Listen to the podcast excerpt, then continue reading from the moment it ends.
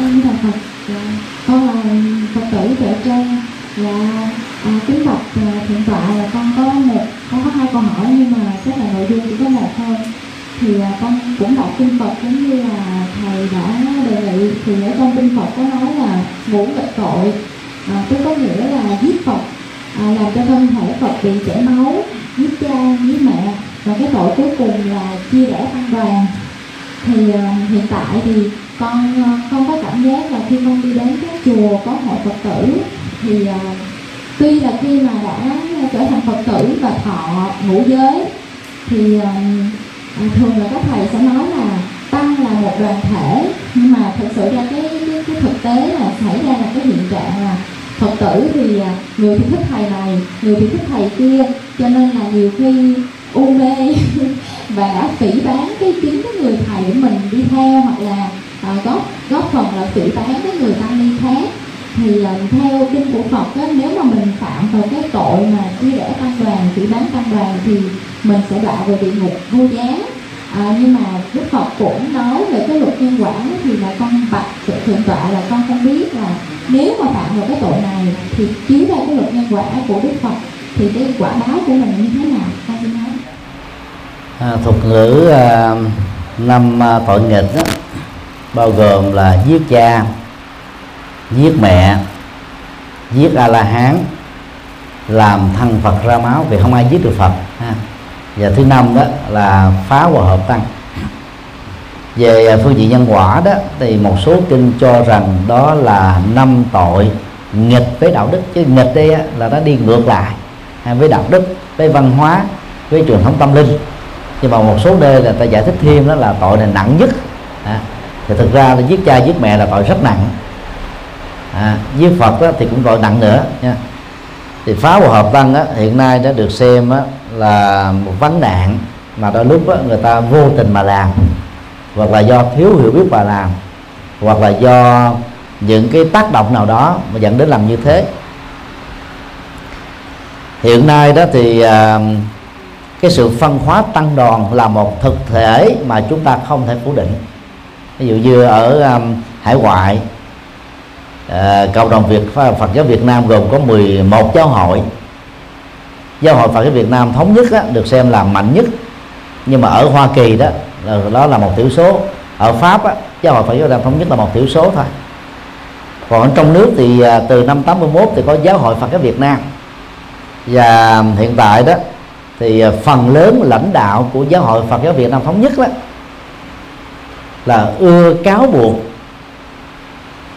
Phần lớn, và không nói là tất cả, các thầy theo giáo hội trong nước là quốc danh và theo chúng tôi đó, đây là một trong những hành động dẫn đến sự phá hợp tăng đoàn lớn nhất.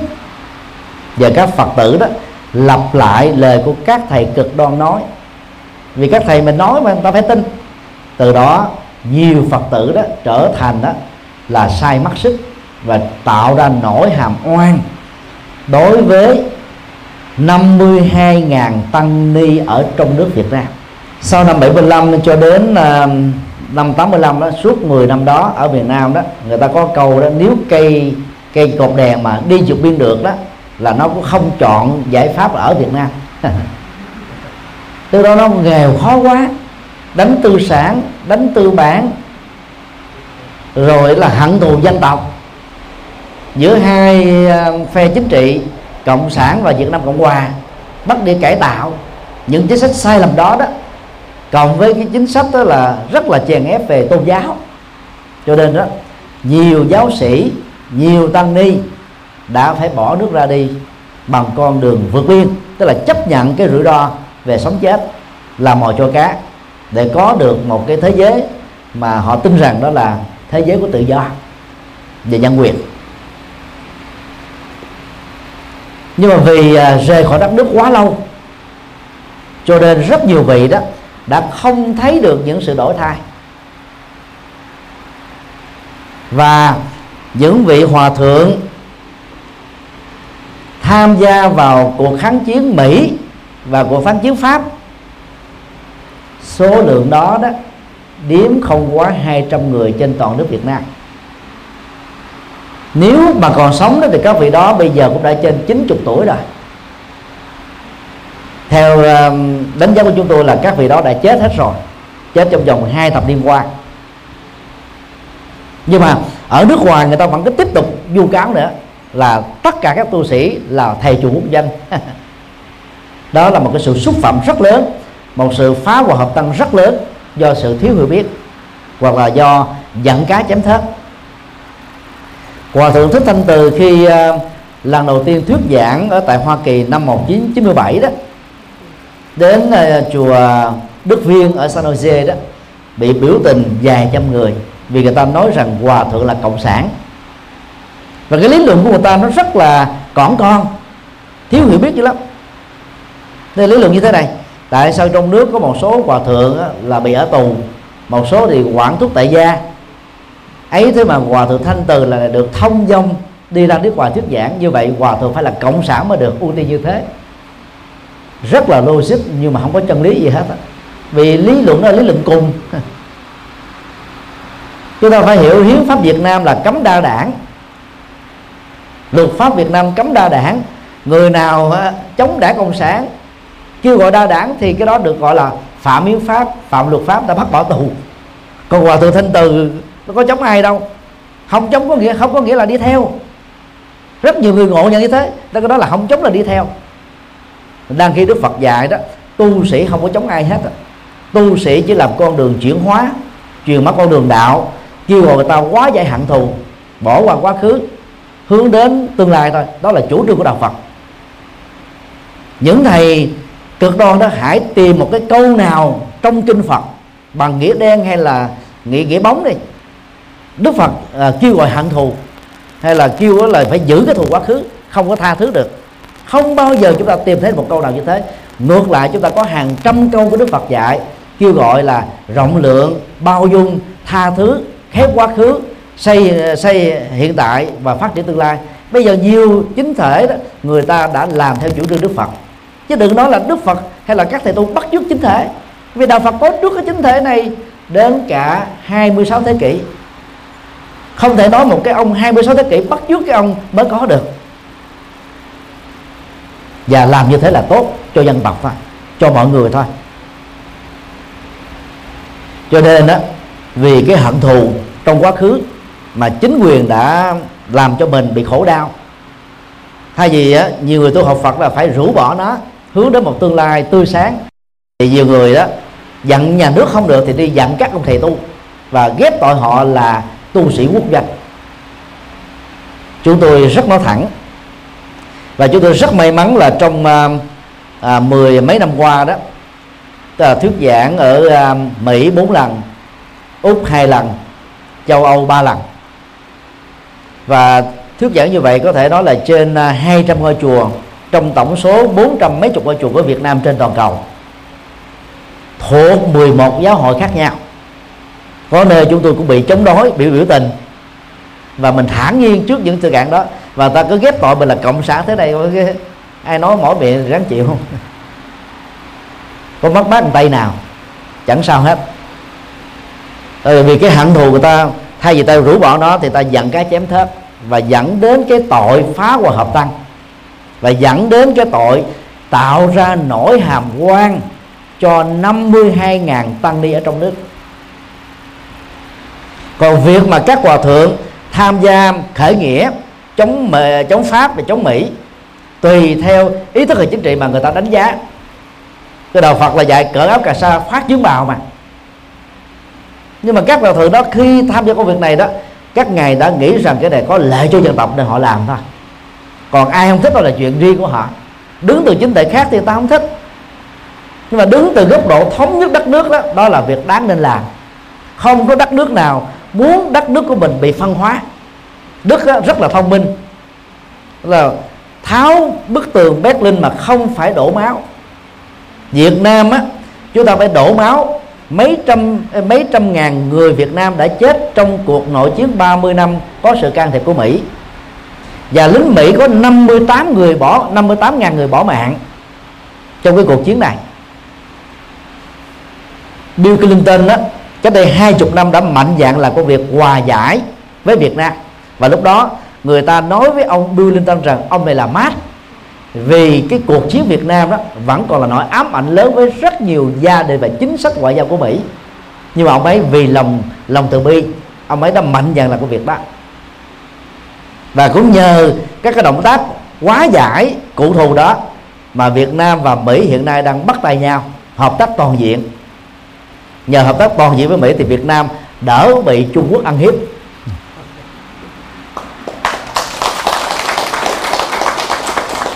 Còn những cái um, pháo và hợp tăng theo kiểu ủng hộ thầy của mình chống thầy người khác thì chúng tôi tạm gọi cái đó là gì? Phe ta đánh phe mình. Cuối cùng là mình đánh nhau thôi. Vì lòng nhiệt tình cũng có vì ganh tị cũng có vì thiếu hiểu biết cũng có vì à, ngộ nhận cũng có. Vì bị giấy mũi giấy bụi tung mù, mình không biết đâu là đúng đâu là sai, cứ nhào vô, người ta nói mình cứ nói theo thôi, cũng có. Trong giới luật của đạo Phật đó các vị sa di sa di ni, tức somarani tức là chưa chính thức làm thầy, còn không được quyền bình phẩm, các vị tỳ kheo và tỳ kheo ni, tức là các vị thầy sư cô chính thức. Thì giới luật của Đức Phật quy định thế này nè khi mình chưa đủ tư cách để tham dự biểu quyết của tăng đoàn, thì những cái chuyện đúng và sai của tăng đoàn đó do tăng đoàn quyết định. Nó có những cái khung hình phạt.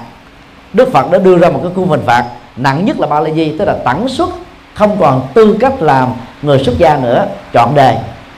Sau đó là những cái tội tăng tàn, tức là nhẹ hơn, cho cơ hội phục hồi, cho cơ hội làm mới, cơ hội sám hối, cơ hội à, thay đổi. Đó rồi dưới đó thì có nhiều cái chủng loại uh, tội khác. Tức là luật đạo Phật là văn bản luật đầu tiên trên hành tinh. Nó ra đề vào thế kỷ thứ ba trước tây lịch. Nó quy định rất rõ. Như vậy các sa di sa di ni không được quyền bình phẩm tốt xấu các vị tỳ kheo tỳ kheo ni. Và người tại gia lại càng không được như thế nữa. Ví dụ như người tại gia nào thấy thầy A thầy B có vấn đề thì chúng ta làm một cái cái cái cái tờ à, trình báo lên trên giáo hội. Giáo hội bắt đầu mới mời nhân vật đó ra. Và dựa vào những trình báo đó ta mới mời cái người thư kiện đó đó có mặt để làm chứng. À, rồi mới phán phán xét cái cái việc đó đúng hay là sai. Nhiều khi người ta vu cáo cũng có nhiều khi ngộ nhận cũng có mà nhiều cái sự thật cũng có. Ủa như vậy đó thì cái đương sự á, phải chịu trách nhiệm pháp lý về những điều mà mình nêu ra ở trong văn bản thì giáo hội ta mới mới duyệt mới đánh giá theo luật của Phật. Từ lúc đó nếu có lỗi á, thì giáo hội là người phán quyết chứ không phải chúng ta. Thì cái phán quyết của giáo hội nó cũng giống như là có tòa án bên ngoài vậy đó. Mà phần lớn chúng ta có thói quen là tài lanh làm thế chức năng của tòa án. Ví dụ như trường hợp thảm sát ở bình phước. Rúng động à, báo chí tại việt nam cái cậu à, uh, 24 tuổi này giết 6 người một cách rất là tàn nhẫn. Thì nhiều tờ báo nói là gì? Hung thủ. Cái đó nói như thế là thiếu kiến thức về luật pháp. Tức là làm báo chí mà thiếu kiến thức luật pháp là rất nguy hiểm. Người ta chỉ được quyền nói là bị can thôi hoặc là kẻ bị tình nghi hoặc là thông qua những cái dữ liệu những cái khai à, đối với à, cơ quan cảnh sát. Thì người ta tin rằng nghi can có thể là đã ra tay giết 6 người qua mạng này. Còn cái việc người đó được xem là có tội đó là phán quyết của tòa án. Cho đến lúc mà tòa án chưa phán quyết, người đó vẫn được xem là nghi can chứ không thể là phạm nhân được. Nhưng mà rất tiếc là đôi lúc chúng ta nhận xét chúng ta không cần trải qua cái phán quyết của giáo hội gì hết á. Chúng ta ghét ông thầy nào là chúng ta cứ nói xấu thầy đó thôi. Và chúng ta tự cho mình cái quyền làm thẩm phán để phê bình và đánh giá thôi đó là chúng ta bị sai về luật pháp. Còn giống như các báo chí và con người cứ, cứ gọi người này là hung thủ người kia là phạm nhân mà đang khi phán quyết tòa án chưa kết thúc. Và các cơ quan uh, uh, công an của Việt Nam cũng cần phải học cái bài học kinh nghiệm này. Nhiều khi chính họ cung cấp cái cái từ hung thủ các tờ báo ta trích dẫn theo ta, họ không thể làm thế chức năng của tòa án được. Công an là công an thành phần uh, thanh tra là thanh tra họ cũng là hỗ trợ cho luật pháp thôi, chứ không thể làm thay thế chức năng của của của tòa án. Và bằng cách đó đó, chúng ta sẽ hạn chế một cách tối đa các cái sai lầm và rủi ro khi bình phẩm sai lầm về thầy A, chùa B, giáo hội C. Và nhờ đó đó, chúng ta mới giữ được cái à, cái lòng tôn kính của mình đối với Phật pháp tăng. Trung Quốc cũng lâm vào cái hoàn cảnh xã hội chủ nghĩa như Việt Nam. Tăng tài của Trung Quốc phải đi vượt biên sang Đài Loan, Hồng Kông, Macau, Hoa Kỳ và châu Âu. Trong suốt mấy chục năm à, lập à, Phật pháp ở hải ngoại đó cộng đồng Phật giáo của Trung Quốc chưa bao giờ chống chính phủ. Các tu sĩ Phật giáo Trung Quốc chưa bao giờ lãnh đạo những phong trào đấu tranh chống đại sứ quán của họ ở những quốc gia tiên tiến của phương Tây nhưng mà người Việt Nam á, thì không được như thế. Chúng ta thử so sánh hai quốc gia cùng một hoàn cảnh nó tạo ra hai thân phận hoàn toàn khác nhau. Và Trung Quốc á, khi có mặt ở hải ngoại tu sĩ của họ truyền bá pháp môn thôi đi chuyên tu thôi chứ họ không có gắn về những vấn đề chính trị. Còn ai thích làm chính trị thì người đó chuyên làm thôi còn các tu sĩ ta không làm thì tu sĩ làm tâm linh tu sĩ bỏ tâm linh mà làm chính trị đó, chẳng khác nào bỏ tay phải đi làm tay trái vậy đó. Nó không có thuận chiều. Nó là không phải sở trường và chuyên môn của mình. Cho nên rất dễ bị ngộ nhận và rất dễ bị người ta giấy bụi tung mù, bị lệ thuộc theo. Do đó đó, là người có được cái cơ hội trong vòng 13 năm ba thi thuyết giảng trung bình mỗi một lần về là hai tháng cho cộng đồng người Việt Nam ở hải ngoại. Chúng tôi hiểu rất sâu sắc những cái nỗi khổ niềm đau của à, cộng đồng người Việt Nam ở hải ngoại trong quá khứ chúng tôi cũng thông thông cảm rất sâu sắc về những cái hành động biểu tình chống đối các tu sĩ ở từ ở trong nước Việt Nam đi ra vì họ ngộ nhận đây là cộng sản nằm dùng theo chỉ thị à, của nghị quyết 36 của Đảng Cộng sản Việt Nam. Nhưng đừng vì những cái ngộ nhận đó mà lại tiếp tục làm cái công việc gọi là vu cáo à, là tăng đoàn dù phát xuất từ động cơ này nữa, cái hành động vu cáo đó là rất tai hại, rất xấu về phương diện luật pháp. Do đó, nó gây cái sự phân hóa Phật giáo trong nước và nước ngoài rất là sâu sắc. Khi à, đến là các à, nước phương Tây đó, chỗ nào mà có các cái chùa theo giáo hội thống nhất mà chúng tôi có thể nhờ Phật tử đến dẫn đến thăm được, chúng tôi đều đi thăm.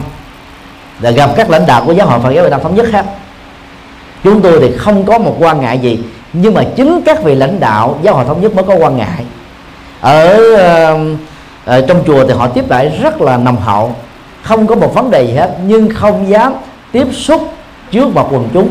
Cũng hiếm khi dám mời thuyết giảng trước quần chúng vì trong đó có những người cực đoan chống đối. Còn khi biết đó, các vị nào giáo hội thống nhất về nước Việt Nam chúng tôi đều mời thuyết giảng cho những chùa và trường chúng tôi đang dạy. Phần lớn người ta không dám dạy vì sợ về quốc gia của mình bị những phần tử Việt Nam cực đoan biểu tình. Nói sơ như thế, để chúng ta thấy đó, cái vấn nạn chính đó là nó nằm ở một số thầy cô cực đoan và các phật tử cực đoan ở hải ngoại thôi còn ở nhiều chùa ở trong nước Việt Nam đó à, tu sĩ thuộc hai giáo hội khác nhau vẫn ăn cơm một mâm cơm chung vẫn tụng thời kinh ở trên điện Phật chung không có vấn đề gì hết. Họ muốn đi theo giáo hội nào là quyền tự do cá nhân thôi. Chùa Già Lam là một ví dụ điển hình. Tại đó hòa thượng trí thủ là lãnh đạo cao nhất của giáo hội Phật giáo Việt Nam giáo hội mà phần lớn ở hòa ta gọi là giáo hội quốc danh á. Đăng ký đệ tử gọi là xuất sắc nhất của hòa thượng đó là là thầy tệ sĩ và nhiều đệ tử khác lại là giữ với giáo hội Phật giáo thống nhất. Hai thầy trò à, các thầy và trò đó là khác giáo hội nhau nhưng mà ăn cùng một mâm cơm cũng cùng một thầy kinh sinh hoạt trong cùng một ngôi chùa hoàn toàn hòa hợp đoàn kết không có vấn đề gì hết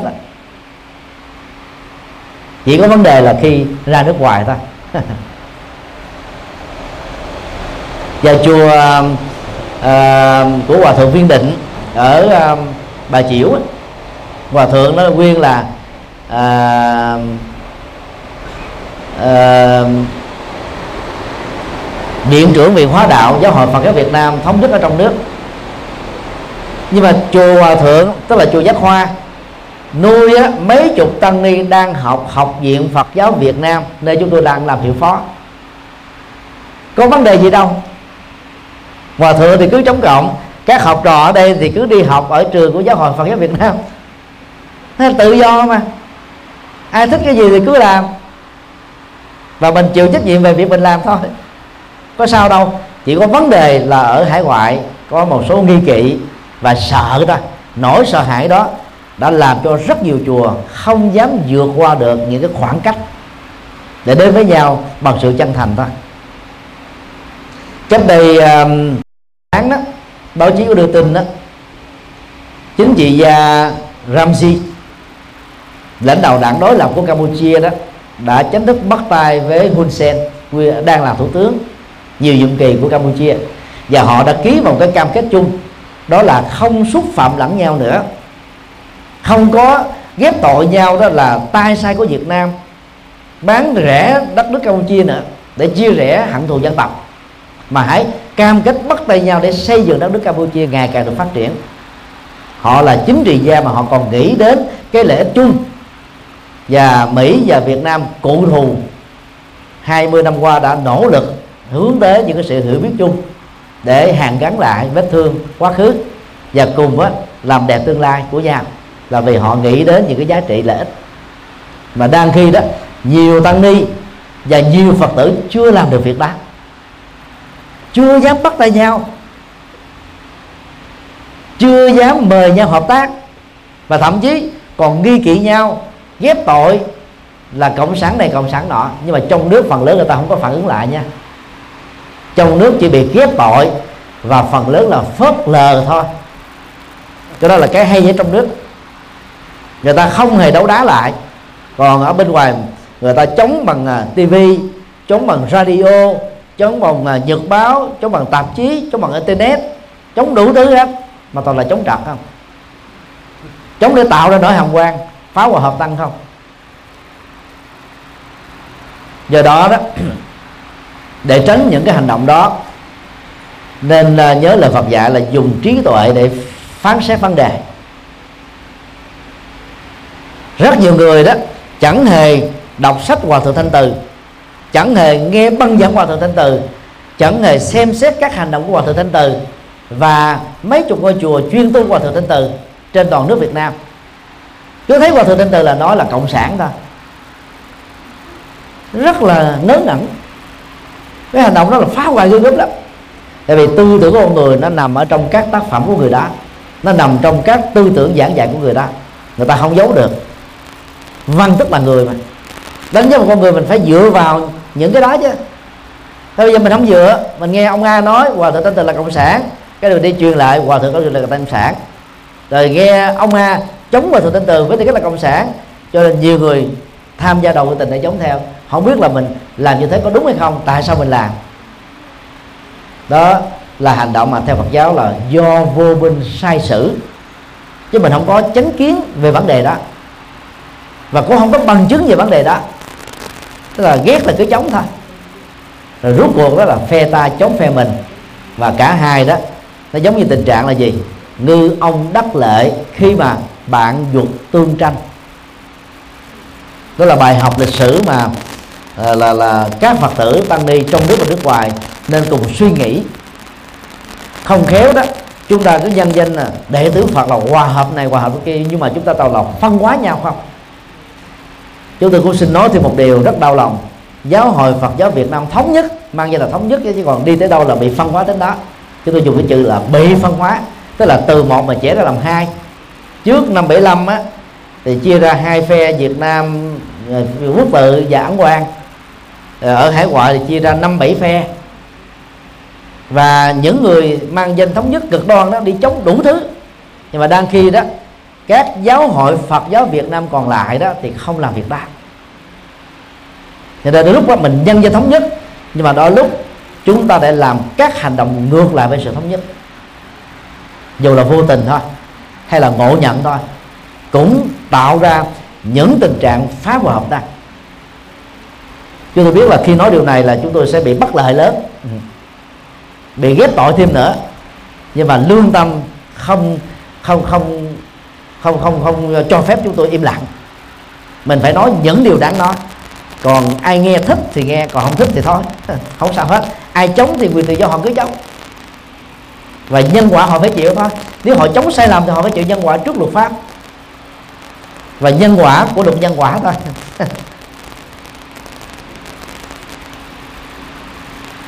Thì đó là những điều mà chúng tôi xin à, nói rộng thêm trong cái ngữ cảnh là tại sao mà tăng ni mang uh, danh nghĩa là đoàn thể hòa hợp. Nhưng mà trên thực tế thì mất hòa hợp rất nhiều là vì chúng ta thiếu hiểu biết. Chúng ta cố chấp và cho rằng mình hiểu đúng người khác là sai. Rồi chúng ta nghi kỵ, thành kiến. Từ đó đó, rơi vào những tình trạng giận cái chém thớt. Thớt đâu chẳng thấy thấy toàn là tăng ni Việt Nam trong nước bị lãnh đạn người ta đang sống trong những hoàn cảnh khó khăn nhất của lịch sử. Và vừa vượt qua được những khó khăn đó trong vòng mấy thập niên, một, hai thập niên gần đây thôi. Khi ra hải ngoại để đất nước Phật pháp thì lại bị ghép tội này, ghép tội kia. Như vậy những người nhân dân đấu tranh tự do là đấu tranh cho cái gì? Đang khi họ đang chèn ép tự do của các tăng ni trong nước ra nước ngoài. Rất là vô lý. Và đôi lúc sống trong nước tự do nhưng mà nhiều tăng ni ở hải ngoại không dám hưởng tự do vì sợ hãi. Sợ hãi quần chúng à, biểu tình chống đối mình. Sợ hãi chùa mình á, bị ghép tội. À, phật tử không đóng góp tiền bạc nữa là không có tiền để trả nợ ngân hàng ngân hàng là dở chùa, bán đấu giá. Đủ thứ sợ, đang khi ở trong nước ta không sợ. Anh ở nước ngoài, anh tự do mà anh sợ lung tung hết. Hơi hơi hơi hơi vô lý. Đó chúng tôi nói thêm để chúng ta có sự cảm thông. Mà mục đích đó là để chúng ta gần gũi nhau hơn. Và cho đến lúc nào chúng tôi tin rằng là Phật giáo ở hải ngoại hợp tác một cách chặt chẽ với Phật giáo trong nước, thì Phật tử Việt Nam mới được lệ lạc cái văn hóa giáo hội nó lớn lắm. Nó lớn đến độ là có nhiều thầy ở hải ngoại gặp tăng ni là không dám nhìn. À, nhất là trong nước ra không dám nhìn. Sợ bị ghép tội. Không dám chụp hình chung. Không dám đi chung. Đến nỗi như vậy. Đang ghi ở trong nước ta ra ta không sợ gì hết. Mình ở thế giới tự do mình sợ còn trong nước tự ra ta không sợ. À, xin đi câu hỏi khác con kính bạch thầy cho con xin câu hỏi chùa là đại diện của tam bảo, gồm phật, pháp, tăng dù phật, tử là quy tụ và kết cấu kết cấu và có cách thiện duyên để xây dựng chùa truyền tuy nhiên không có sự hỗ trợ của tăng đoàn là đại diện chân thực của phật pháp, thì việc chùa được xây, được thành tựu không thể xảy ra. Nếu chối bỏ công đức tăng ni là đại diện của tam bảo trong việc xây dựng chùa. Có phải là đã đi ngược với tránh ngữ và tránh tư duy trong bát chánh đạo hay không? Nếu có theo thì theo luật nhân quả quả báo sẽ ra sao ạ? Con xin thầy cho con câu hỏi này nó có khuynh hướng à, kết tội quá. Chúng tôi đề nghị à, các quý phật tử đó tập một cái thói quen mô tả à, cái cái à, cái sự kiện thôi. Phát đừng có bày tỏ thái độ. Tại vì cái đánh giá của chúng ta đôi lúc nó không có chuẩn. Mình đứng cái chủ quan từ góc độ này để mình phê phán nhưng mà mình không nằm ở trong cuộc á không cảm thông được tại sao nó có những khó khăn. Ba lần có mặt ở tại Đông Âu thì chúng tôi đã thấy được những cái thuận lợi và khó khăn của cộng đồng người Việt Nam.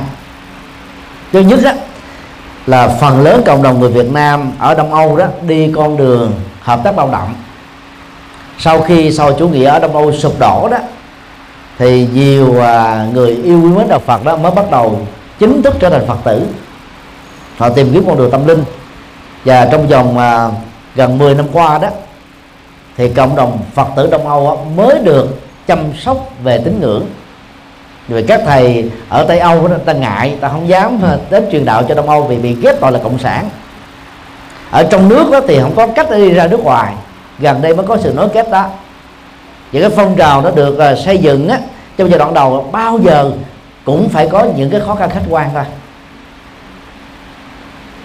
cho nên đó, chúng ta phải học thông cảm trước những cái khó khăn đó để à, chúng ta dễ dàng nối kết với nhau hơn. Thay vì đó, chúng ta có những nhận xét mang tính kết tội tội này nặng, tội kia nhẹ.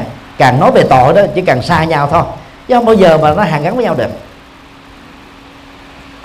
Điều hai, cũng giống như cộng đồng Phật giáo Việt Nam ở tại Tây Âu, Mỹ, Canada và Úc giai đoạn đầu đó mới xây dựng phong trào Phật giáo, bao giờ cũng là giai đoạn, gọi là thành lập hội và xây chùa. Nhiều tăng ni thì không có cơ cơ sở pháp lý, pháp nhân, vì mình chưa được thường trú nhân, không có công việc làm, cho nên không thể vay ngân hàng để xây chùa được. Chính vì thế mà một số hội đoàn do các phật tử có tấm lòng thành lập hợp pháp tại quốc gia của mình để lấy từ cái pháp nhân mà vận động để xây dựng một ngôi chùa. Chính vì thế mà các chùa do các cái hội ban trị sự lãnh đạo mà họ là những người cư, cư sĩ đó đã trở thành một hiện thực. Đối với phần lớn trong giai đoạn đầu các chùa Việt Nam ở tại hải ngoại. Sau đó thì hội ta mới nghĩ tới cái cách là mời các thầy về làm chủ trì. Và mời đó thì người ta phải chọn các thầy phù hợp với cái chủ trương tu học của mình. Đó là chuyện bình thường thôi. Mà mình phải thông cảm bây giờ mình mời một vị mà cái quan điểm nó khác với cái chủ trương của hội mình, hai bên làm sao ăn rơi nhau được? Mà ăn rơi nhau được, nó tạo ra nhiều vấn nạn hơn. Chính vì thế, thỉnh thoảng, hội A ở đất nước A, ở thành phố B, tại hải ngoại, trong cộng đồng Việt Nam người ta phải mời nhiều lần. À, nhiều thầy nhiều sư cô làm chủ trì cho đến lúc nào ta thấy cái vị đó thích hợp nhất là mới dừng lại. Thì phải tập làm quen và thông cảm với những cái khó khăn đó trong giai đoạn đầu. Điều ba khi uh, Hoa Kỳ, Canada và Úc đó, đi đến cái giai đoạn phát triển và có hướng bình ổn đó thì lúc bây giờ đó là các chùa phần lớn sẽ do các tu sĩ đứng ra để xây dựng. Và các cái hội đó trở thành là thứ yếu thôi. Và chùa sau khi thanh dựng xong đó thầy chủ trì muốn gắn kết với quần chúng đó, thì người ta lập ra đạo tràng. Đạo tràng thì không có chức năng lãnh đạo hành chính và tài chính mà đạo tràng chỉ có chức năng tu học và làm phật sự thôi. Hai cái mô hình này nó khác nhau xa lắm. Mô hình đạo tràng đó thì nó hợp với mô hình phật giáo truyền thống còn mô hình hội đó thì nó hợp với hành chánh hiện đại. Và ai có quyền hành chánh thì người đó quyết định chứ chưa hẳn là vị thầy chủ trì. Chúng ta phải thấy rõ cái việc này để thông cảm với nhau. Chính vì thế đó sau một thời gian đó thì một số hội đoàn đó, cũng ờ, dẫn đến tình trạng là không ăn rơ với thầy mà mình mời đến để lãnh đạo tinh thần cho ngôi chùa của mình. Đối diện trước vấn nạn này nhiều nhất và đi đầu trong các châu lục có người Việt Nam làm đạo ngoài nước Việt Nam. Hiện nay tại Hoa Kỳ có khoảng à, vài chục ngôi chùa như thế. Còn gần 200 ngôi chùa còn lại đó thì do các thầy lãnh đạo tự xây thôi. Cho nên đạo tràng đó bao gồm đó, là có chúng trưởng chúng phó rồi à, các thành viên là thủ quỹ thư ký vân vân. Là nhiều nơi tôi chia ra các phân ban phân ban từ thiện rồi phân ban thanh thiếu niên phân ban uh, à, người già phân ban giới trí thức phân ban uh, uh, ca múa sướng hát phân ban công quả phân ban uh, uh, hậu cần phân ban uh, hộ niệm vân vân. Thì chùa nào mà tập hợp được nhiều cái phân ban như thế cho một cái đầu tràng như thế thì chùa đó đó cái mối hoạt động sinh hoạt đó nó ngày càng được tiến bộ và phát triển. Và cái quan hệ giữa thầy chủ trì lãnh đạo và cộng đồng quần chúng đó ngày càng được tốt đẹp hơn. Chúng tôi cũng rất kỳ vọng uh, chùa tuệ giác. Vừa được khánh thành là cách đây hai ngày đó sẽ sớm có được à, các ban bệ. Và mỗi ban bệ người ta sẽ tham gia đóng góp à, một bàn tay một khối óc một công sức để cho cái hoạt động chung của một ngôi chùa ngày càng được lớn và phát triển. Và mỗi người đó nên thấy cái vai trò lịch sử này đó là một cơ hội quý không nên bỏ qua đứng bên ngoài đánh giá thì rất là dễ. Nhưng mà tham gia vô bỏ tiền bỏ công sức bỏ thời gian bỏ tâm huyết mà chưa chắc được sự tán đồng của quần chúng đâu. Mà mình tham gia vô với những người trực tiếp á, thì từ từ rồi chúng ta sẽ thông cảm với những cái khó khăn mà những người làm cái công tác tạm gọi là lãnh đạo cộng đồng đó đang gặp phải. Để từ đó đó chúng ta thông cảm nhau hơn chia sẻ trách nhiệm nhau và đóng góp nhau để làm cho cái ngôi chùa chung á, được tốt vì Việt Nam mình nói rất rõ là gì? Đất vua chùa làng phong cảnh bục đất á, thì nhà nước ở ở hải ngoại thì chúng tôi không rành. Nhưng mà tại Việt Nam á, chế độ nào đó là cũng của nhà nước quản lý. Chùa đó không phải của ông thầy chủ trì mà của chú của làng. Mỗi một làng Việt Nam có một ngôi chùa. Và người ở làng nào thì đi chùa làng đó. Cái văn hóa này mất dần từ á, Quảng Trị cho đến Cà Mau. Còn Quảng Bình ra hết miền Bắc thì vẫn còn giữ thì bây giờ đó, ở phương Tây này đó là mỗi một cái cộng đồng ở những thành phố lớn, có người Việt Nam đông thì có một ngôi chùa, thì chúng ta tạm gọi đó là chùa của cộng đồng. Nó thay thế cái làng. Thì bây giờ cái cái mô hình đô thị ở các nước phương Tây nó không có làng mà gọi là chùa cộng đồng. Chùa là của cộng đồng, chứ không phải của ông thầy. Ông thầy có công nối kết dẫn được quần chúng để xây lên ngôi chùa thôi. Còn chùa phải có phong cảnh bục, chứ vào chùa mà không có phong cảnh bạch là thua rồi không cảnh bục nó làm cho tâm linh mình được thư thái, thoải mái, an lạc, thảnh thơi. Để chùa về đó về được hạnh phúc và bình an. Và chúng tôi tin rằng đó là bằng à, cái nỗ lực rất là đáng được khích lệ. Chùa tự giác à, đã được à, khánh thành. Diện tích khá rộng. Các chức năng sinh hoạt cũng tương đối là đầy đủ. Thì nhân cơ hội này đó, các quý phật tử dầu tuần lễ nào, tháng nào không có các thầy ở Việt Nam sang, không có các thầy cố vấn tinh thần có mặt ở đây. Chúng ta vẫn phải đến sinh hoạt. Các ngôi nhà thờ đó chủ nhật nào đó giáo dân cũng đến nhà thờ đầy ắp từ ở trong nhà thờ ra ngoài đường.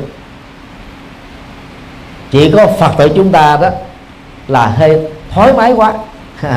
Ai thích thì đi ai không thích thôi. Số lượng á, quy thì rất đông mà số lượng đi chùa quá ít đi.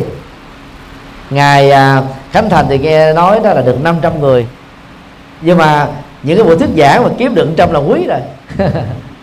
Tại vì chúng ta chỉ đến cầu phước thôi chúng ta không phải đến mở trí tuệ. Lý do là vậy đó. Bây giờ chùa xây xong rồi mà mỗi chủ nhật á, không có thầy bởi vì không đến luôn thì chùa phục vụ cho ai? Đang khi mà đến chùa sinh hoạt là mình mang niềm vui và cái cái thực phẩm tinh thần cho mình chứ không cho ai hết á. Không đi chùa là tự bỏ đói hạnh phúc cho bản thân, tự bỏ đói thực phẩm tinh thần của bản thân mình. Nên rất mong các quý phật tử truyền tay nhau, rủ nhau đi chùa. Và chúng ta mặc định như sau. Quý bà đã có chồng, khi đi chùa dẫn chồng theo. Quý bà chưa có chồng, khi đi chùa dẫn bồ theo. Quý bà ở chùa là chiếm đại đa số 90 phần trăm. Bây giờ nếu làm được công việc này đó thì 100 người phụ nữ đi chùa là có được 200 người à. Tại quý ông sẽ đi tùy tùng theo. Vợ chồng mà cùng đi là cả nhà được hạnh phúc.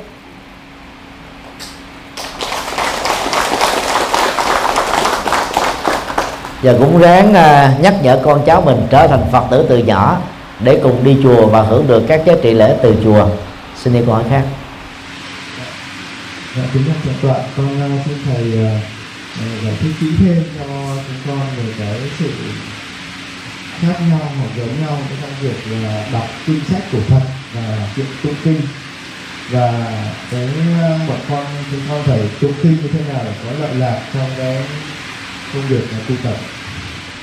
Đọc kinh á tụng kinh và nghe kinh khác nhau rất xa. Sau đây là những điểm gì biệt? A à, khi đọc kinh đó chúng ta có thể ngồi nằm thậm chí ở trần hoặc là mặc quần đùi hoặc là mặc áo ba lá không sao hết. Vì đọc sách chủ yếu để mở mang một thông tin tri thức về lĩnh vực mà cuốn sách đó đang chứa đựng thôi. Còn đọc kinh đó, chúng ta không thể như thế được. Chúng ta phải ngồi ờ, tề chỉnh có bàn và trong một tư thế rất là trang nghiêm. Tụng kinh đó thì ngoài cái ngồi trang nghiêm đó còn phải mặc áo tràng. Bày tỏ lòng tôn kính nhất à, dành cho Phật trên chính pháp. Để chúng ta mới trải nghiệm được cái cái cái um, cảm nhận sâu sắc của mình. Vì tụng kinh đó là một phương pháp tâm linh chứ không phải chỉ mở mang tri thức mà ngoài cái kiến thức uh, trí tuệ được Đức Phật nói trong kinh chúng ta còn làm cho tâm mình được an tĩnh nhẹ nhàng thư thái thoải mái bình an có nhiều người để nhơn vào việc đọc kinh tụng kinh đó. Còn à, phát nguyện sám hối các nghiệp chướng nè. Nên đó là một cái cách tức để tu tập. B. Khi đọc kinh á, thì à, chúng ta thường là nhảy trang được nhảy chương được. Nhảy từ đoạn đầu sang đoạn cuối nhảy từ chân cuối sang chân đầu. Không sao hết nhưng mà khi tụng kinh á, thì chúng ta phải theo trình tự và cái nghi thức ở các chùa nơi chúng ta đang tham gia với tư cách là một thành viên. Ví dụ như uh, kinh uh, Diệu pháp liên hoa có 28 phẩm tức là chương à, ngày thứ nhất đó, chúng ta đọc được uh, phẩm thứ nhất thì ngày thứ hai mình đọc tiếp phẩm thứ hai. Chúng ta không thể là là nhảy phẩm được tức là phải tụng một cách tuần tự theo nhịp canh của tiếng mỏ và tiếng chuông vừa tạo ra cái cái nhạc điệu du dương trầm bổng thoải mái tinh thần vừa là một cái cơ hội để chúng ta tu. C. Giống nhau của đọc kinh và tụng kinh đó đó là mở mang trí tuệ. Vì à, à, quan điểm của đạo Phật là tụng kinh giả minh Phật chi lý. Tức là tụng kinh hay là đọc kinh là để mở mang trí tuệ thôi đọc á, thì có thể bằng mắt mà không bằng miệng. Còn tụng á, thì không thể không tụng bằng miệng. Có nghĩa là chúng ta phải tập trung con mắt và đọc bằng cái miệng với một cái ngữ điệu nó tích hợp với cái nghi thức và cái khóa lễ mà chúng ta đang tham gia. Cho nên theo chúng tôi đó sách thì quý vị có thể đọc nhưng mà kinh đó, thì nên tụng là tốt hơn. Thỉnh thoảng à, đối với giới tri thức và muốn nghiên cứu sâu đó thì chúng ta nên đọc kinh. Vì đọc kinh chúng ta mới ngừng lại, nghiền ngẫm được, tra khảo những điều mà chúng ta chưa hiểu được. Còn tụng đó chúng ta dễ dàng bỏ qua, hiểu không hiểu chúng ta cũng cho đi ngang qua luôn. Nên là đôi lúc là chúng ta không hiểu được thấu đáo, không nghiền ngẫm và không đủ thời gian để nghiền ngẫm được. Còn đọc kinh đó thì chúng ta nghiền ngẫm được và nghiền ngẫm mới giúp cho chúng ta mở mang được trí tuệ. Từ lúc làm chú tiểu ở tuổi 14 đã chịu giác ngộ năm ờ, 1984 đó. Thì ờ, chúng tôi đã có thói quen đó là khi tụng kinh ở trên điện Phật đó, cùng với các bạn đồng tu và các Phật tử, chúng tôi đều có một tờ giấy ghi chú và một cây viết. Và chỗ nào không hiểu là ghi cái số trang liền. Sau thời kinh đó, lên trên phòng thì mở ra lại cái trang kinh đó đọc lại cái đoạn đó, tại sao không hiểu? Bắt đầu mình mới tra khảo các từ điển Phật học chuyên ngành. Hoặc là mình hỏi những sư huynh của mình hay là thầy của mình để mình hiểu thấu đáo hơn. Đó là cái cách phối hợp đồng điệu giữa tụng kinh và đọc kinh. Cho nên đó, đọc tới đâu, tụng tới đâu là mình nắm vững cái triết lý Phật tới đó. Thì cái dù có đọc ít, tụng ít đi nữa, nhưng mà đấy giá trị nó nhiều. Còn mình đọc kinh, tụng kinh để cầu phúc đó thì chúng ta sẽ không có được cái tinh thần nghiên cứu này. Cho nên đó rốt cuộc rồi chúng ta dễ tính ngưỡng hóa kinh điển và trở thành mê tín. Điều cuối cùng, kinh điển giàu đọc hay tụng theo đức phật đó nó giống như là chiếc thuyền, mà chức năng của nó là đưa chúng ta từ bờ bên này sang bờ bên kia thôi. Có ba thái độ của chúng ta đối với chiếc thuyền. Thái độ một, khi qua bờ bên kia, vì nhớ ơn chiếc thuyền đã cứu mạng rất nhiều người đã đội chiếc thuyền lên đầu mà đi. Tức là thờ thuyền trên đầu. Thái độ hai đặt chiếc thuyền lên bàn thờ và lễ lại chiếc thuyền mỗi ngày. Phần lớn phật tử tại gia rơi vào hai thái độ này. Cái đó là không có ích. Còn đức phật á, muốn nhắc nhở chúng ta đó là thái độ thứ ba. Đó là trả chiếc thuyền về lại bờ bên kia để những người khổ đau như chúng ta trước đây có được cơ hội lên cho chiếc thuyền, tiếp tục đi qua bờ bên này. Bờ bên kia, cái bờ bên này đó là tượng trưng cho khổ đau, bờ bên kia là tượng trưng cho giải thoát, hạnh phúc. Cho nên chúng ta phải sử dụng đúng chức năng của chiếc thuyền. Và tương tự, chúng ta phải sử dụng đúng chức năng của kinh điển. Đó là soi đường chỉ lối cho chúng ta giống như là tấm bản đồ hay là hệ thống navi của xe hơi vậy do vậy, khi đọc kinh hay tụng kinh, chúng ta tránh thái độ là đọc một trang kinh, một đoạn kinh, một câu kinh, một chữ kinh lại một lại. Vì như thế chúng ta không tập trung được nghĩa lý của kinh được, không hiểu được. Còn muốn lại thì chúng ta có một nghi thức riêng. Có thể lại một ngày 50 lại 100 lại, tùy theo sức khỏe của mình và thời gian cho phép. Thì nó tập trung hơn. Tụng kinh đó thì không cần phải lại. Còn trong nghi thức đó, nó đã đầy đủ rồi trước khi tụng kinh là có ba lại, sau khi tụng kinh là có ba lại kết thúc. Như vậy trong thời kinh đó chúng ta có sáu lại. Và nhấn mạnh đến tụng hoặc là đọc. Nhưng mà hiện nay rất nhiều người phật tử đó, cứ đọc kinh đó theo nghĩa là tính công với đức phật. Cứ khoe với đức phật là cho đến thời điểm này con đã đọc được một triệu lần thần chú đại bi. Có người nói là con đã đọc được là một tỷ lần danh hiệu nam mô a di đà phật xin ngài phù hộ cho con. Đó là mê tín và điều đó nó cũng giống như một đứa con, đứa cháu trong nhà đó. Nó khoe với ông nội, bà nội hay là cha mẹ. Thưa ông, thưa bà, thưa cha, thưa mẹ, con đã đọc tên của ông bà cha mẹ được một triệu lần. Thì ông bà cha mẹ có mừng gì đâu. Đọc tên mình cái bình thường, nó có gì đâu. Đọc tên là cách để mình nhớ đến người đó. Thế thôi.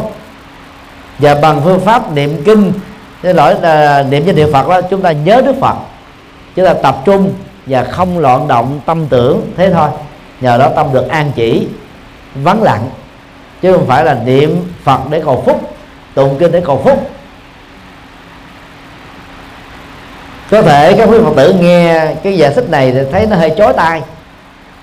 Bởi vì rất nhiều tăng ni ta giải thích khác. Ta nói là niệm phật một câu phước sanh vô lượng, lại phật một lại tội diệt hài xa. Tụng kinh phước báo vô cùng. Cái đó là vũ khí thôi còn phật thì không dạy thế. Các thầy tu thì nói thế.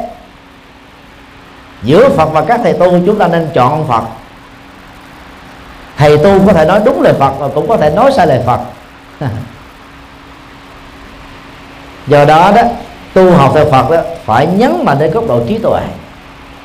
Để à, từ những cái sinh hoạt tâm linh à, tụng kinh ngồi thiền kinh hành à, niệm phật lại phật cái nào cũng có được lệ lạc khác mà không bị rơi vào mê tín gì đó như các tôn giáo khác. Xin đi câu hỏi khác.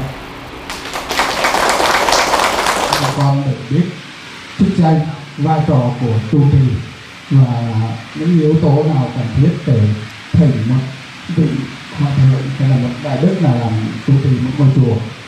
Ở đi đạo phật trụ trì đó theo định nghĩa của hiến chương giáo hội phật giáo đó là người thay mặt giáo hội về phương diện pháp lý hình chính của giáo hội, điều hành toàn bộ mọi sinh hoạt trong ngôi chùa đó, bao gồm sinh hoạt học, sinh hoạt tu, sinh hoạt phật sự và sinh hoạt nhập thế. Tức là có bốn nhóm hoạt động đó. Các thầy trụ trì phải chịu hai trách nhiệm pháp lý pháp lý với nhà nước tại nơi mà mình đang sống. Và pháp lý của hiến chương giáo hội nơi mà chùa mình là một thành viên.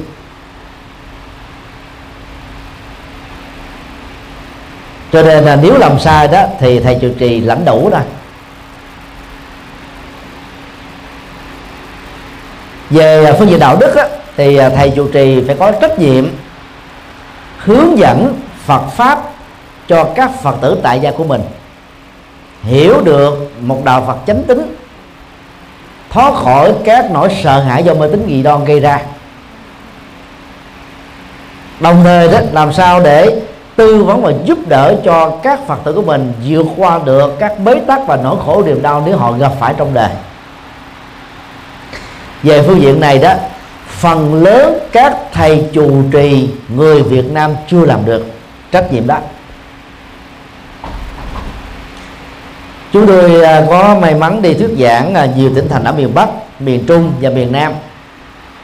Và hiện tại đang là phó ban hoàng pháp trung ương của giáo hội toàn quốc và cũng là phó ban giáo dục tăng ni trung ương đào tạo các tu sĩ đi làm đạo.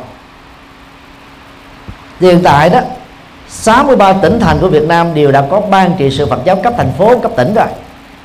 Nhưng mà rất tiếc đó, phần lớn các ngôi chùa trong tổng số 16.500 mấy chục ngôi chùa, không có thuyết giảng Phật pháp vào những ngày chủ nhật hoặc là những ngày sốc vọng, rằm giờ mùng một.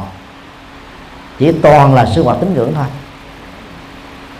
Thành phố Hồ Chí Minh chưa có đầy năm chục giảng đường cho phật tử tại gia nghe thính pháp. Thành phố Hà Nội từ năm 2012 có được 16 giảng đường. Nhiều thành phố còn lại trong nước á, tìm một giảng đường cho Phật tử đã là khó rồi. Phật tử Việt Nam quá thiệt thòi vì đến chùa mà không nghe Phật pháp dễ bị mê tín dễ bị um, hù dọa dễ bị chạy theo các cái uh, tập tục dân gian dễ sợ hãi và dễ mất hạnh phúc cho nên chức năng này đã cần phải có. Cũng cần phải thừa nhận một cái thất bại lớn nhất hiện nay trong cộng đồng tu sĩ Phật giáo. Đó là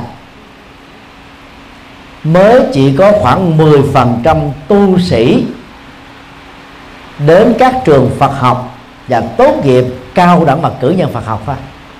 Số còn lại đó là không có.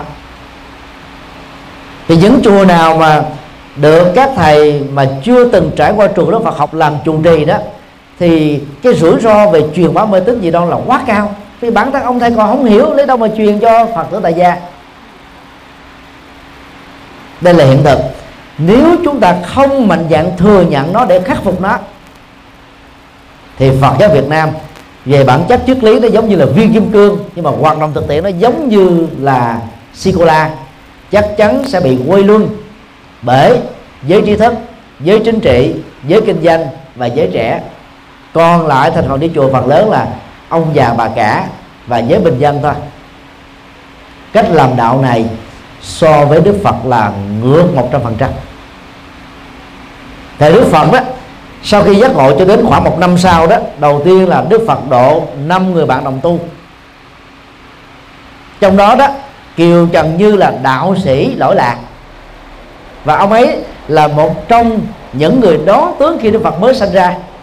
Và Kiều Trần Như lớn hơn Đức Phật khoảng 26 tuổi. Bốn người còn lại đó là bốn chính trị gia được vua tình phạm biệt phái đi để thuyết phục Đức Phật quay về làm vua. Nhưng mà cuối cùng đó họ bị Đức Phật thuyết phục cùng đi tu. Sau đó Đức Phật độ gia xá là một thương gia triệu phú. Và gia xá đã khích lệ 54 ông triệu phú về kinh tế cũng bỏ cái cơ hội làm giàu đi tu luôn. Sau đó Đức Phật độ ba đêm ca diếp là ba đạo sĩ lỗi lạc của đạo Bà La Môn. Và đồng thời đó, một ngàn một trăm mấy chục tu sĩ tu theo ba vị này cũng đi theo Đức Phật làm đệ tử xuất gia. Đến lúc đó Đức Phật mới độ vua Tần Bà Sa La là giới chính trị. Như vậy đó, nếu đánh giá đó thì Đức Phật độ với Bà La Môn nè, tức là các đạo sĩ và giáo dục, giới chính trị nè, giới kinh doanh, sau đó Đức Phật mới độ các giới bình dân. Vì bình dân đó là họ thuộc về là những người làm việc đối tác và dưới trướng của ba thành phần này thôi. Thì hiện nay đó, cái khuynh hướng làm đạo của phần lớn các tu sĩ Việt Nam trong nước và nước ngoài là dành cho người già bình dân thôi, mà phần lớn là chị em phụ nữ. Chúng ta bỏ cái cơ hội làm đạo cho giới trí thức, giới chính trị, giới kinh doanh và giới trẻ. Đó là một tổn thất lớn. Và chức năng của tu sĩ là làm sao? Trong một ngôi chùa đó, chúng ta phải có các thời khóa cho các lứa tuổi khác nhau. Hiện nay thì Phật giáo mình là sinh hoạt chung, gọi là sinh hoạt cộng thông.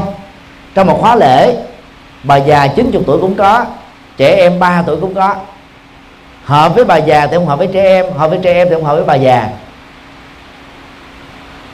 Chứ tôi kỳ vọng là đến lúc nào đó đó vào mỗi ngày cuối tuần hoặc thứ bảy chủ nhật thì mỗi chùa đều có ít nhất là hai cái sinh hoạt. Thứ nhất là sinh hoạt cho những người trung niên và lão niên thứ hai là sinh hoạt cho thanh thiếu niên. Nhóm đối tượng khác nhau nó dẫn đến cái tâm sinh lý khác nhau. Và sinh hoạt đó, phù hợp nhóm lứa tuổi đó sẽ làm cho mọi thành phần đến chùa cảm thấy là hướng khởi hơn, thích hợp hơn. Thì người ta mới đến chùa bền được. Và muốn như thế đó, thì thầy trụ trì phải có trách nhiệm học Phật pháp đến nơi đến chốn và phải có kiến thức về tế học vững chãi để mới hiểu được cái khó khăn, nỗi khổ, niềm đau, phải phải hiểu được cái chính trị đang diễn ra. Thì mình mới làm đạo thành công được, chứ còn không biết gì về đề đó là rất khó làm đạo thành công. Đức Phật đó trước khi đi tu là một thái tử, quá giỏi. Ngài học biết biết bao nhiêu động thầy giỏi nhất. Ngài mới được như thế. Nhưng mà tu sĩ ngày nay thì xuất thân từ giới bình dân quá nhiều. Và sau khi đi tu đó là không tiếp tục nâng cao cái trình độ tri thức của mình lên. Do vậy đó, cách làm đạo chúng ta nó nó kém hiệu quả so với thi chúa giáo và tinh lành như là thiên chúa giáo vì giáo sĩ thiên chúa giáo ta có tối thiểu là hai bằng cử nhân. Còn phần lớn tu sĩ Việt Nam chúng ta chưa xong được lớp 12 viên kim cương mà nằm trong tay người bình dân đó thì không phát huy được cái, cái, cái chức năng của nó. Thế thôi. Do đó khi thấy được cái vai trò của tu sĩ đó thì những ngôi chùa uh, thành lập mà chưa có thầy trụ trì đó cần phải lưu tâm một số điều như sau. A à, nên tìm một vị thầy có đủ được kiến thức về Phật học để hướng dẫn về cái sự tu học và nhờ đó mới giúp cho Phật tử của mình đó vượt qua được những nỗi khổ định đau và đáp ứng được cái nhu cầu tín ngưỡng chân chính của đạo Phật. B. Vì tu sĩ đó đó, nên dành thời gian nhiều cho cái sinh hoạt của các tín đồ của mình. Rồi giống như làm cha làm mẹ một gia đình đó cần phải dành thời gian à, cần thiết cho sự trưởng thành về thể chất, về thể đức, về tri thức của con em của chúng ta. C vị tu sĩ đó đó, ngoài cái sinh hoạt tôn giáo đối với các phật tử của mình thường xuyên trong chùa, cũng cần phải mở rộng các hoạt động phật sự theo chủ trương của giáo hội. Và tinh thần nhập thế, hài hòa với xã hội và cộng đồng, để cho cái lệ lạc đó nó được lan rộng, phổ cập khắp mọi nơi. Từ đó đó, quần chúng yêu quý mới đạo Phật mới tình nguyện trở thành đệ tử của Đức Phật cho đó là những cái cái cái, cái tiêu chí tối thiểu cần thiết để ờ, chúng ta thỉnh mời ở trong nước đó thì việc bổ nhiệm trụ trì nó thuộc về chức năng của giáo hội. Còn các phật tử chỉ đề xuất thôi. Và giáo hội người ta có những cái quy quy chuẩn riêng lộ trình riêng tiêu chí riêng để bổ nhiệm.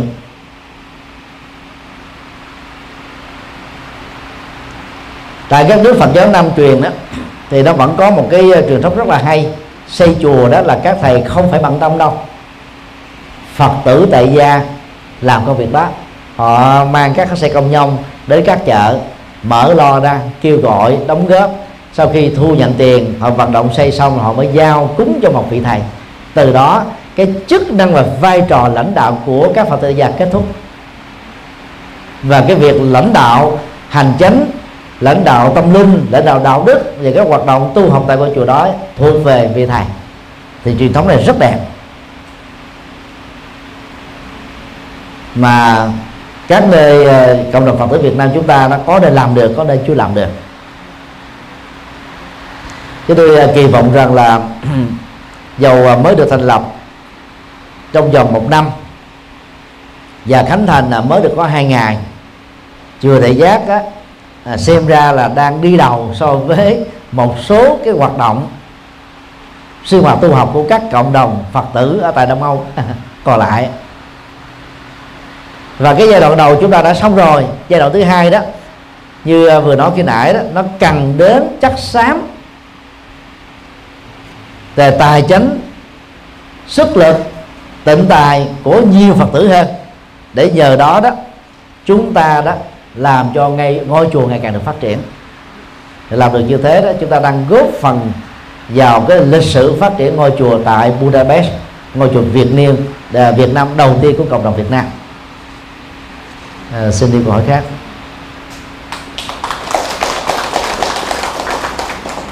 À, có một câu hỏi à, bằng giấy đưa lên. Nay đó cộng đồng Phật tử Việt Nam tại Budapest đã có chùa tuệ giác, một ngôi chùa mới. Theo thầy đó, sau khi khánh thành chùa, có nên tụng kinh liên tục trong 100 ngày hay không? Và phải tụng kinh như thế nào cho đúng? Mỗi chùa đó thì à, có cái cách khánh thành ngôi chùa riêng của mình. Thì trong lễ khánh thành ngôi chùa, người ta làm rất là trọng thể. Thì thường nó gồm có cái khóa lễ tụng kinh sau đó là chẳng tế để cúng cô hồn. Sau cúng cô hồn là chẳng bằng để giúp cho những người nghèo vượt qua những khó khăn. Ngoài ra một số chùa đó thì nhân cơ hội đó mới mở khóa tu để giúp cho nhiều phật tử nhân cái ngày đến đây đông á biết rằng là hàng tháng hoặc là những cái ngày định kỳ đó cái sinh hoạt thường nhật đó thường xuyên xảy ra để người ta biết người ta đến tham dự. Do đó, đó nếu uh, các quý phật tử mà có thể đến tụng kinh được 100 ngày thì quá tốt. Ờ, đang khi à, à, sống và làm việc ở tại à, phương tây nói chung và tại Hungary nói riêng đó thì ai cũng rất là bận rộn. Tụng liên tục 100 ngày thì rất là hay. Muốn như thế thì chúng ta phải phân công thôi. Chúng ta lập ra một cái danh sách tình nguyện lãnh đạo đạo tràng đó. Ví dụ như ngày thứ hai thứ tư thứ sáu ai sẽ lãnh đạo đạo tràng tụng? Ba năm bảy ai lãnh đạo đạo tràng? Và cố gắng đó đã không vận động thì thôi, vận động thì phải có người tham dự. Nếu được 100 ngày như thế thì quý lắm. Rất là tốt. Còn nếu không được thì cũng cố gắng làm 7 ngày liên tục. Và mỗi ngày cũng phải có trăm người đến tụng. Phước báo vô cùng. Mình góp phần làm cho cái cái quảng bá về à, về về sự tu học của chùa đó được nhiều người biết đến. Chứ chùa lập ra là cho phật tử tại gia mà chùa xây xong rồi phật tử không đến tụng niệm thì là để làm gì? Do đó là phải bẻ khéo thôi. Đừng đừng có nghĩ rằng là ở phương tây thì bận quá không có thời giờ để đi chùa tụng kinh vào mỗi buổi tối được. Chúng tôi xin nêu ra một cái ví dụ. Đó là chùa Việt Nam tại thành phố Houston bang Texas Hoa Kỳ. Nơi đây đó chúng tôi đã có 4 lần thuyết giảng. À, trong 4 năm à, đến à, thuyết giảng cho cộng đồng Việt Nam tại Mỹ thì chùa một tuần nó có 4 ngày tụng kinh vào buổi tối. Lâu quá chúng tôi không nhớ, hình như là ba năm bảy chủ nhật hay là hai tư sáu chủ nhật gì đó. Thì mỗi tối như vậy, vào lúc 8 giờ tối đó, người đến tụng kinh nó có khi là một trăm rưỡi, có khi hai trăm. Đồng lắm. Rất là hay. Bận rộn gì bận, mà nếu chúng ta có lòng là chúng ta thu xếp được thời giờ. À còn nếu mình không có cách quản trị thời gian đó, thì chúng ta đưa lý do dẫn lý do ra để chúng ta không phải đến. Và chùa Việt Nam ở Houston là một trong những chùa thịnh nhất của cộng đồng Phật giáo Việt Nam ở hải ngoại. Đến mỗi ngày thì chắc khó, vì ai đi chùa cũng phải mất một giờ lấy xe hay nửa giờ lấy xe. Nhưng mà một tuần đến hai ngày không phải là quá khó. Không phải là quá khó đâu, nếu chúng ta có tấm lòng đừng chờ có tu sĩ rồi chúng ta mới đến chùa không có tu sĩ rồi ở nhà. Cái đó nó thiệt thòi cho mình chứ không thiệt thòi cho ai hết á. Mà cái phong trào Phật học như thế sau thời gian nó sẽ sẽ bị đụng bại thôi. Cho nên à, nếu được đó thì à, có thể tối thiểu ráng một tuần lễ liên tục chúng ta tụng kinh. Mở một cái khóa kinh gì đó mời gọi tụng. Là cái giờ tối là cái giờ thích, thích hợp nhất 8 giờ 7 giờ gì đó tụng kinh lại Phật năm chục lại. Rất là hay. Vừa tập thể dục khỏi bệnh khỏi phải tốn tiền đi bác sĩ. Vừa có phước báo vừa tu tập tâm linh được. À, xin yêu hỏi khác. Này cho hỏi uh, nhiều vấn đề. Con muốn hỏi về vấn đề phật tử mà còn thích ngồi ở lại thì thầy sẵn lòng về, uh, hiện tượng oan gia trái chủ vong về uh, hiện tượng ma nhập cái đó có hay không? Mà nếu có khác nhau hoặc là giống nhau như thế nào? Oan gia trái chủ đó là có thật. Nhưng mà xảy ra rất ít và rất hiếm. Ví dụ như uh,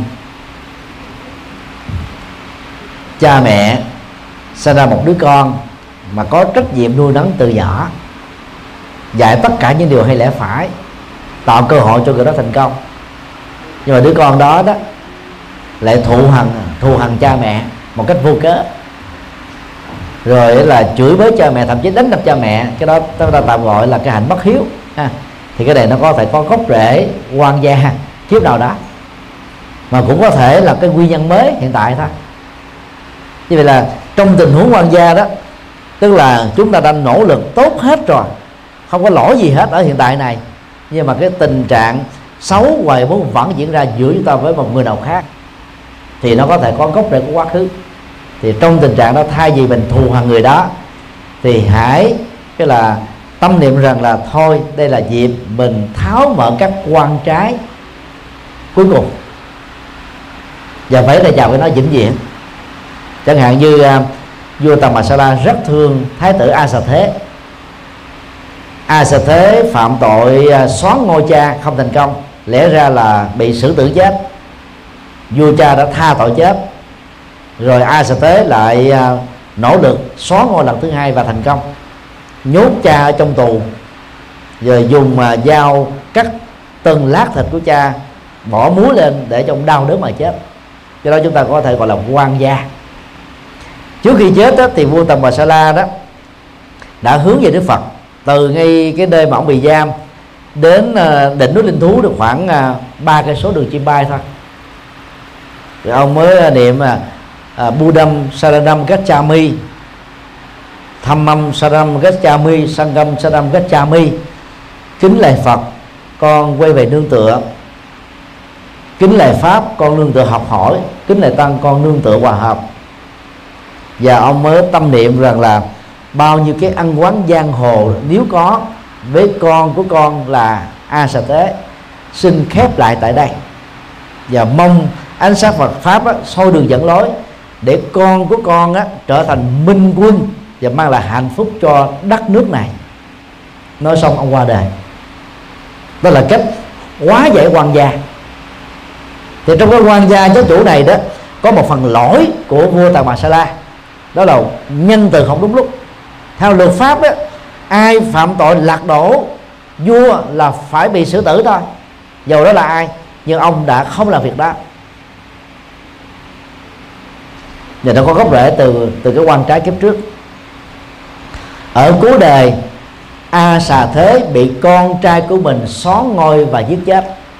Đó là cái nhân quả nhãn tiền, đó là cái quan trái trong họ tộc thôi. Rất đau lòng. Đang khi đó, vua Tạp Sa La đó là một vị minh quân, là một phật tử thuận thành. Và nước ma kiệt đà do ông trị vì đó là nước mạnh nhất trong 16 tiểu bang thuộc liên bang cộng hòa đầu lúc bấy giờ nếu mà Tàng Bà Sa La không bị chết á, thì ông ấy còn góp phần phát triển Phật giáo mạnh hơn thế nữa. Vì Đức Phật thành đạo ở Ma Kiệt Đà. Ở cái cái cái cái nước mà trung tâm văn hóa, giáo dục, tôn giáo, xã hội, chính trị lớn nhất của nước Ấn Độ thời đó. Do đó đó, chúng ta cũng đừng nên bận tâm cái hành động khổ đau nào từ người thân của mình là quan gia trái chủ là tại Đức Phật đó thay vì đó dướng kẹp vào cái đó bận tâm vào cái đó để tìm sự an ủi chúng ta hãy phân tích nguyên nhân ở hiện tại này. Do đâu mà có? Truy tìm nguyên nhân thì theo đức phật đó có lúc đó, những nỗi khổ niềm đau nó phát xuất từ cái tâm tham. Có khi đó những trở ngại nó phát xuất từ cái giận dữ. Có khi phát xuất từ sĩ mê. Có khi nó phát xuất từ sự cố chấp. Hoặc bao gồm cả hai cả ba cả bốn những điều vừa nêu và giải quyết các nguyên nhân này thì chúng ta không gặp tình trạng tương tự thêm một lần nữa trong tương lai. Đó là cách chúng ta kết thúc các cái nguyên nhân khổ đau và hậu quả khổ đau. Còn nó là nguyên nhân hiện tại hay là quan trái quá khứ thì kệ nó, không phải bận tâm lắm. Vấn đề thứ hai đó là hiện tượng ma nhập hay là bị bóng đè là có thật hay không? Thì câu trả lời từ phương diện Phật học và khoa học là hoàn toàn không có thật. Gian gian thì ta đồn đội đồn đại như thế. Một số tu sĩ cũng giải thích là ma nhập là có thật, nhưng cái đó nó không đúng với lời Phật dạy. Không có một trang kinh nào, một câu kinh nào thừa nhận rằng là ma nhập là có thật. Theo học thuyết 12 nhân duyên đó, thì cái quá trình tái sanh của con người được diễn ra trong tích tắc thôi. Tức là sau khi chết còn theo đạo Phật Trung Quốc đó thì 49 ngày. Hài hòa hai cái, cái học thuyết này đó thì sau 49 ngày thì những người chết đều phải ra đi hết theo nghiệp. Không có trì hoãn được không thay đổi được không lũng đoạn được. Như vậy bất cứ ai dầu tu sĩ hay tại gia mà nói rằng người đó có thể giao tiếp với hương linh đã chết vài năm vài chục năm vài trăm năm vài ngàn năm thì chúng ta nên tin rằng đó là lời tuyên bố không có sự thật. Và không nên theo. Từ năm 1992 cho đến nay đó 23 năm qua chúng tôi là người chuyên trị bệnh ma nhập. Đó là nói theo dân gian thôi. Chứ trên thực tế là chúng tôi điều trị bệnh rối loạn tâm thần đa nhân cách. Mà do gì thiếu nghiên cứu, thiếu cái kinh nghiệm và lần đầu gặp người thân của mình cho nên nhiều người ta nói là ma nhập và đến các chùa do vì các chùa thiếu nghiên cứu các chùa cũng nói là ma nhập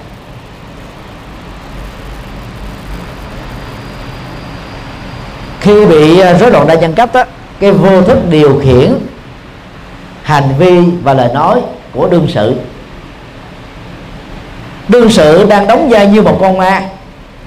Chỉ cần chúng ta hỏi chết lúc nào tên tuổi gì ở đâu có quyền vọng gì người đó sẽ đóng vai. Y hình như là một con ma xuất sắc mà không cần đến đạo diễn vì cái vô thức nó điều khiển chứ không phải là hữu thức. Bằng à, phương pháp uh, truyền thống tại các chùa như là gõ mỏ thỉnh chuông trì chú niệm phật hay tụng kinh trung bình từ 15 cho đến nửa tiếng hoặc một tiếng thì từ đó kết thúc và lúc đó, đương sự ngã xuống, cơ thể ướt đẫm mồ hôi. Hỏi lại chuyện gì vừa xảy ra, hoàn toàn không biết gì hết. Từ đó mà nhiều người mới ngộ nhận rằng là vì ma nhập vô, ma làm, ma nói, cho nên khi nó xuất ra, người sống nó hoàn toàn không biết. Thực tế là rối loạn tâm thần mà. Các diễn viên điện ảnh, diễn viên sân khấu, diễn viên kịch nói, diễn viên hài kịch đóng một cái vai theo đạo diễn là họ đang nhập vào cái vai đó. Trong lúc tập và trong lúc quay phim, trong lúc diễn xuất thôi. Còn sau thời điểm đó đó thì họ sống với cái vai thật của họ là một con người. Cho nên họ có thần kinh bình thường. Còn người bị rối loạn đó thì họ sẽ lấy các cái dữ liệu mà họ biết được. Mà phần lớn đó, đối với người thân trong gia đình mình chết, mình đều biết ít nhiều, bình thường mình không có nói ra.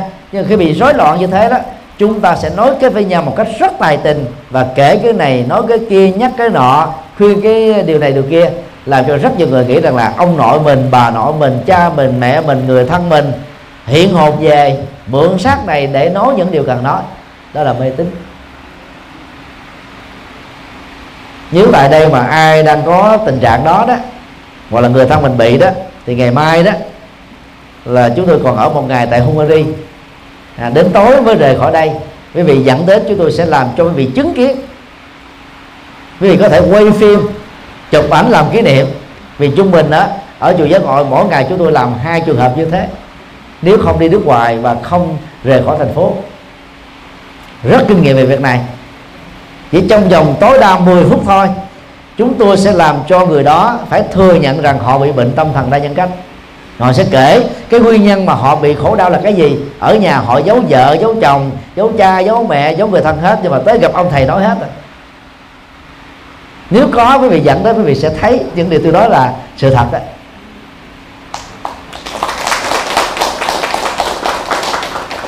Và phải điều trị, vừa y khoa tâm thần, vừa giải quyết những cái cái nỗi khổ niềm đau tâm lý, vừa thay đổi môi trường sống cách thức sống, thái độ tâm lý, nha. Và thêm những cái phần hỗ trợ tâm linh thì đương sự sẽ có khả năng hết bệnh luôn. Còn trị theo cái kiểu ma nhập á, tụng kinh gì chú niệm phật á, là chấn an tâm lý thôi. Nhiều nhất là nửa tháng hết tác dụng.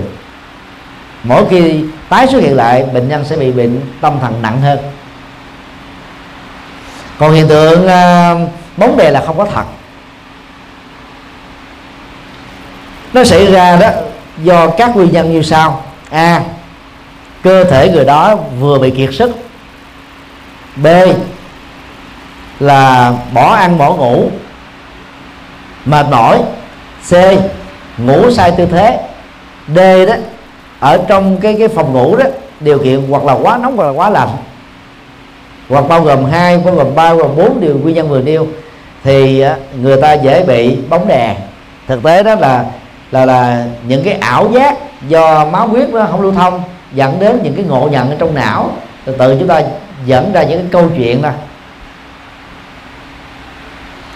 những người đó đó, nếu nằm ngủ ở ngoài trời về đêm, cái khả năng bị chết luôn là rất cao. Giữa tháng 5 2015 vừa qua đó, Ấn Độ đó có khoảng hai ngàn mấy trăm người chết do cái sức nóng 50 độ C và những người chết này đó là những người thuộc giai cấp cùng đinh không có nhà cửa. Sống cảnh màn trời chiếu đất ngoài đường phố. Cho nên đó, họ phải ngủ ở dưới cái mặt đất không có chiếu không có cái tấm gì để chống hết. Cái nhiệt đó nó tác động vô. Và đến tối đó khoảng 3 giờ khuya đó thì thân nhiệt nó xuống và xương nó xuống. Nó bắt đầu nó mát lạnh.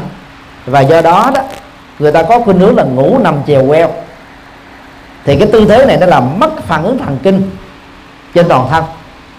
Nếu lúc đó mà bị ú ớ không có người tới cứu giúp thì là lập tức đó, thì trong vòng 5 phút sau là chết liền.